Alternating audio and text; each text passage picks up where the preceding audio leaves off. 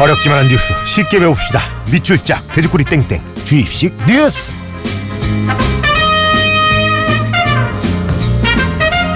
굿모닝 FM의 퍼스널 뉴스 트레이너 시사평론가 김성환 씨 안녕하세요. 네 안녕하세요.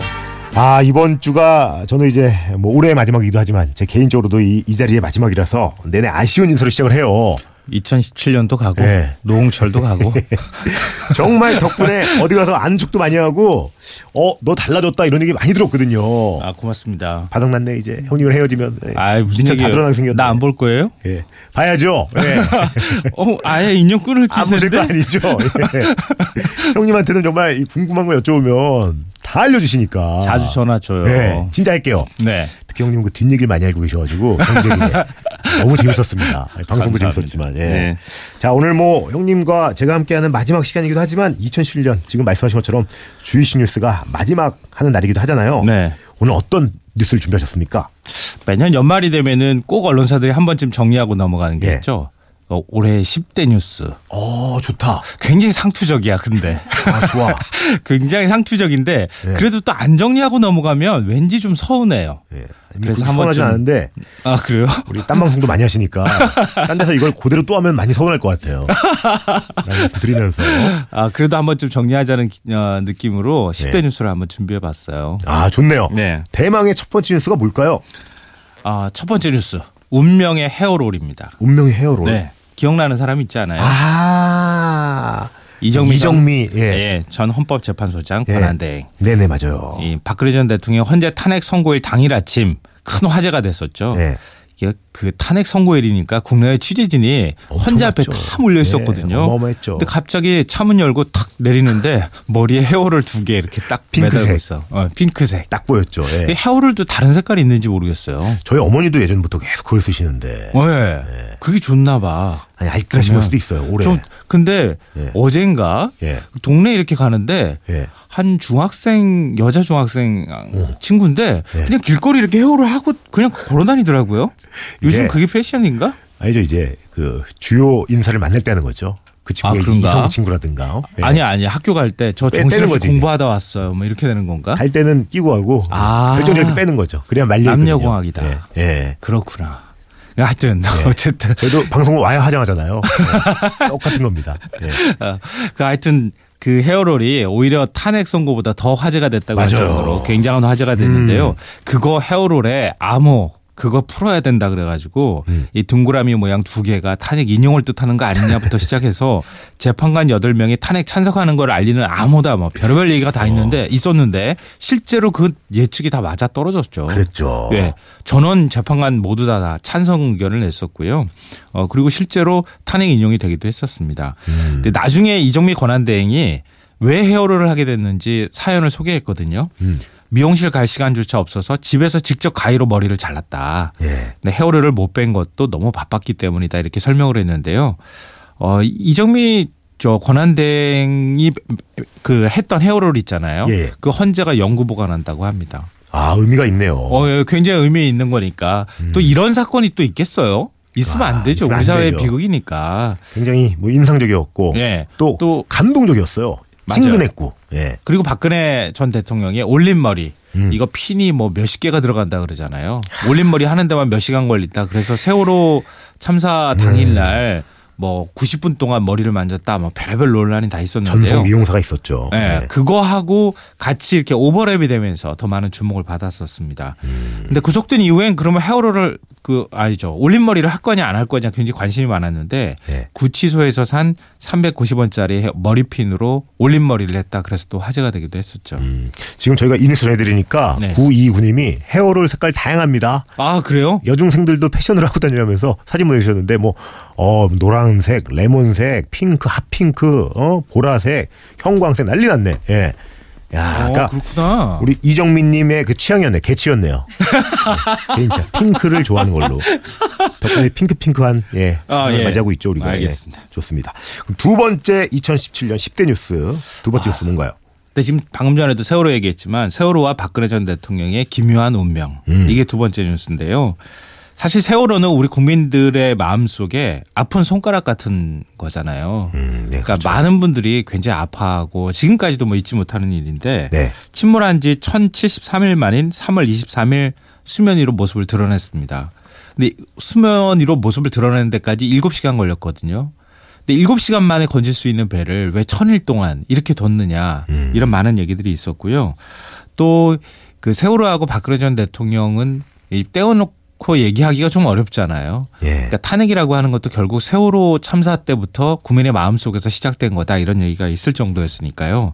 근데 왜 기묘한 운명이라고 했느냐 이거 아시는 분들 많을 텐데 탄핵 5시간 만에 세월호 인양이 결정이 되고 검찰 박근혜 전 대통령이 조사받고 나온 날 시험 인양에 성공하고 또 인양이 완료된 다음 날 구속영장이 청구가 되는 그러니까 뭔가 기묘하게 이렇게 얽혀 있는 이런 것 같아요. 음. 그러니까 결국은 이제 국민들이 얘기했던 거 이게 나라냐 그렇죠. 이런 얘기가 박근혜 전 대통령하고 상징적으로 맞아 떨어진 거 아닌가 싶어요. 이런 사건 사고는 이제 다시는 없었으면 좋겠다고 다짐도 해보고 모두가 바라고 있는데 얼마 전에 또 지난 21일이죠. 네. 제천에서 안타까운 화재 사고가 있었어요. 아 그때 제가 그 방송에서 생방송 중이었어요. TV로. 아이고. 그러니까 그 뉴스 전문 채널에 가가지고 예. 방송을 하고 있었는데 이 속보가 맨 처음에 이렇게 들어오는 거예요. 제 방송하는 도중에. 믿기지가 않더라고요. 예. 근데 처음에는 그냥 아 그냥 불났으려니 했는데 갑자기 사망자가 점점점 늘어나는 계속, 거예요. 예. 그래 방송도 훨씬 더 길게 할 수밖에 없었는데 음. 그런 모습 보면서 아 우리는 아직도 멀었나? 근데 이런 생각들을 하게 돼요. 예. 그러니까 이번 일 같은 경우에도 우리 세월호 때도 그랬잖아요. 탈출하라고 방송만 했었어도 이런 얘기들 굉장히 많이 했는데 맞아요. 이번에도 통유리만 깼었어도 음. 아니면 여탕에 가가지고 누군가가 탈출하라고 얘기만 했었어도 여탕 문을 열어줬어도 음. 예. 이런 일은 벌어지지 않았을 텐데 하는 그런 이제 여러 가지 이 뒤늦은 후회감 같은 걸 갖게 되는데요. 현 정부도 그렇고 국회도 그렇고 아주 뼈 아프게 생각해야 할 부분인 것 같고요. 네. 법적인 미비점이 있다면 이번에 확실하게 좀 보완하고 우리 국민들도 사실 좀 인식을 바꿀 필요가 있을 것 같아요. 왜냐하면 예전에는 우리는 이제 그랬잖아요. 초스피드로 빨리 가고 음. 간편하게 가고 네. 그리고 비용을 저렴하게 가고 네. 이제 이렇게 하는 방식에서 이제는 좀 더디게 가고 천천히 가더라도 다른 사람한테 피해 입히지 않고 안전하게 이런 좀 의식들을 좀 바꿔나갔으면 좋겠고요. 불법 주차 같은 것도 딱 그런 아. 것 중에 하나인 것 같아요. 예. 좀 이제는 좀 뭔가 좀 달라져야 되지 않겠습니까? 맞습니다. 예. 자, 그럼 계속해서 2017년 10대 뉴스 세 번째는 뭘까요? 장미 대선입니다. 장미 대선. 예, 이거 원래 대선이라고 하면 12월에 하잖아요. 그렇죠. 근데 이번에는 5월에 대선이 치러졌죠. 탄핵 이후에 5월 9일 날 장미 대선이 치러졌습니다. 19대 대통령으로 문재인 후보가 이제 당선이 됐죠. 다 아시다시피. 아, 문 대통령은 인수위 없이 당선 다음 날부터 대통령이 이제 그 취임해서 곧 본격적으로 활동을 하기 시작했는데요. 이제 하나 흥미로운 사실이 있는데 우리가 네. 자꾸 까먹는 게 있어요. 어떤? 앞으로 대선은 언제쯤 치러 그 치러지게 될까요? 아, 원래대로 기존에 12월에 될지 아니면 이제 5월 기준으로 갈지. 아니 그거는 이미 결정 난 거예요. 네. 앞으로는 대선이 5월입니다. 어, 똑같이 임기대로 가야 되니까. 네. 예. 항상 따뜻한 시즌에 이제 5월에 장미 대선이 치러지게 된다. 음. 5월은 이제 정치의 계절이 되는 겁니다. 네. 이 사실 잊지 마셔야 될것 정치의. 계절이요. 예. 예. 무섭네요. 그러고 보니까 올해는 이 사상초의 일들이 많이 벌어졌어요. 뭐 장미 대선도 그렇지만 이 수능 시험이 연결됐어요. 네, 맞아요. 이거 빼놓을 수 없어요. 우리 뭐 네. 안전 얘기도 잠깐 했었지만 포항 지진 이거 우리 사회에 엄청난 충격을 사실은 줬어요. 경주 지진이 발생한 지 1년 만에 다시 발생했잖아요. 경주 지진이 규모가 5.8이었는데 포항 지진이 이제 11월 15일 날 발생했는데 5.4.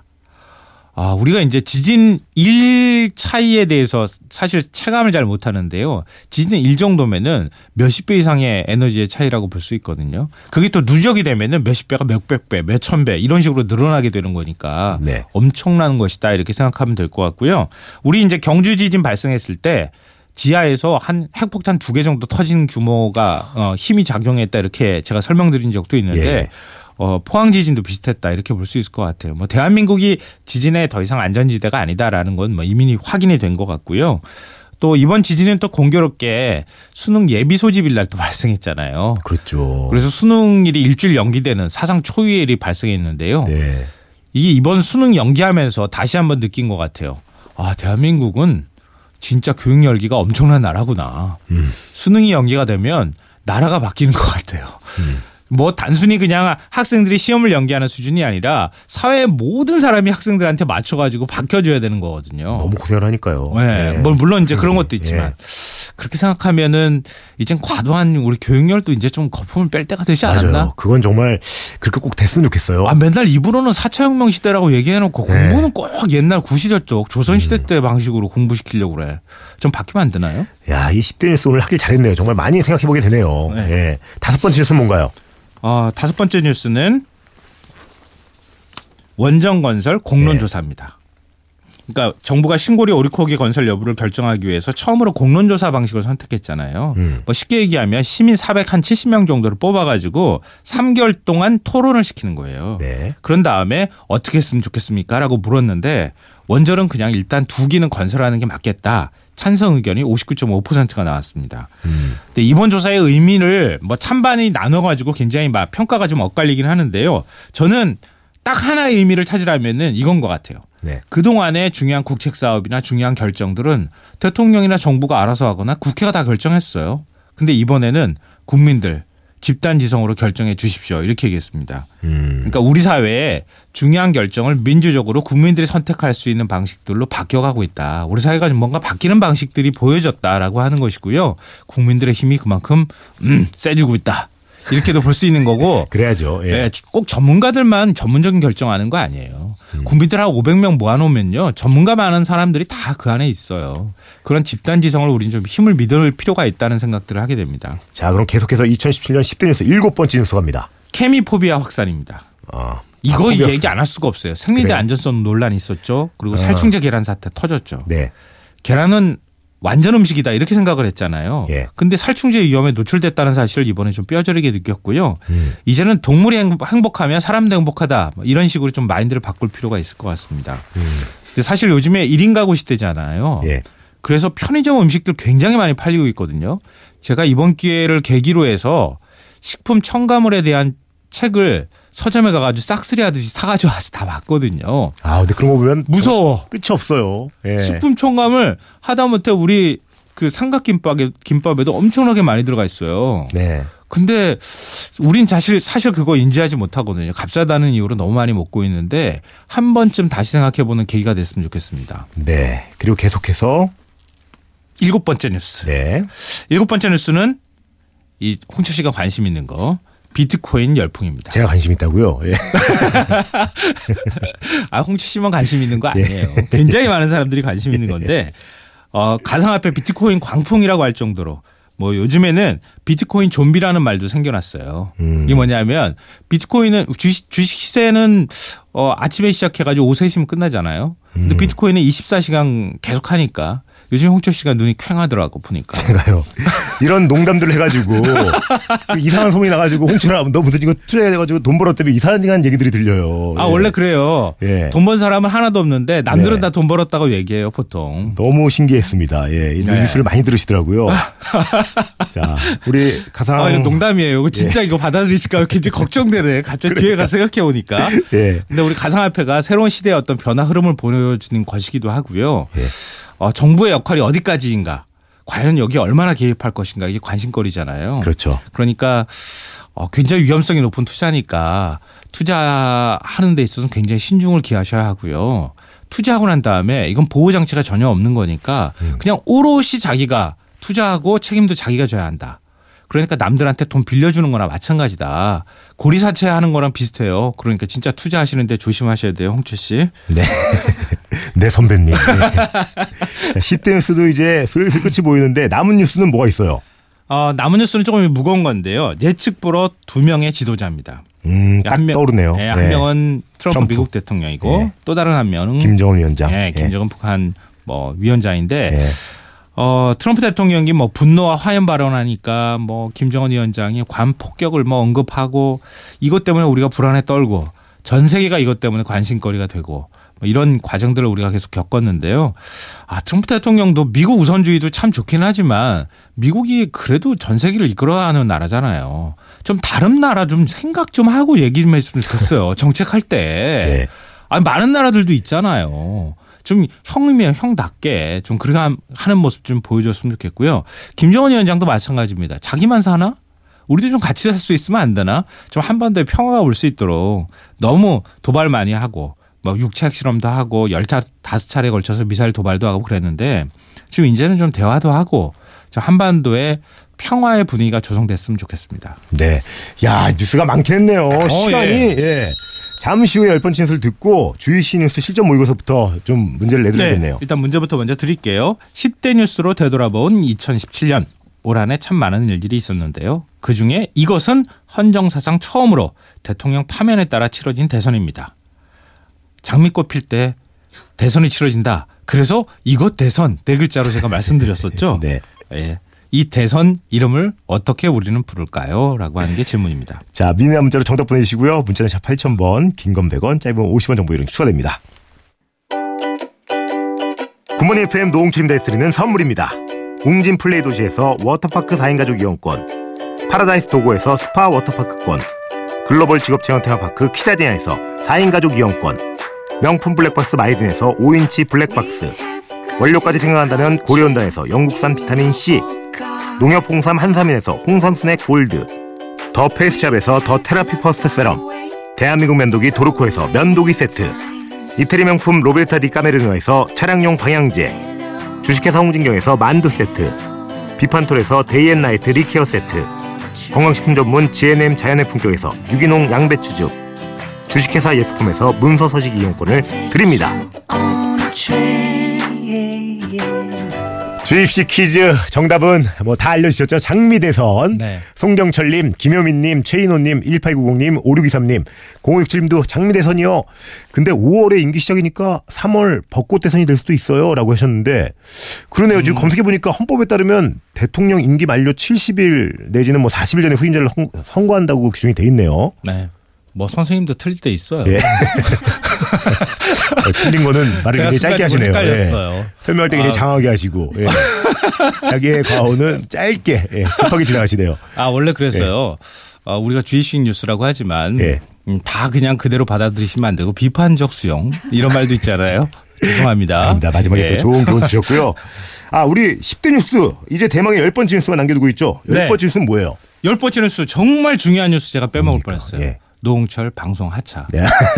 저희 방송 하차가 아니고요. 굿모닝 FM. 예. 그냥 확 다 내려오면 안 되나? 우리 버리고 가더니 잘 먹고 잘 사는지 어디 두고 볼 거야 내가.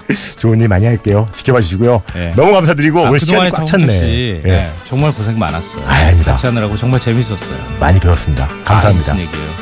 자, 그럼 우리 오늘도 같이 한번 인사해 볼까요? 예, 같이 한번 외쳐요. 여러분 아시죠? 꼭 하고 싶은 거 하고 싶은 거 하세요.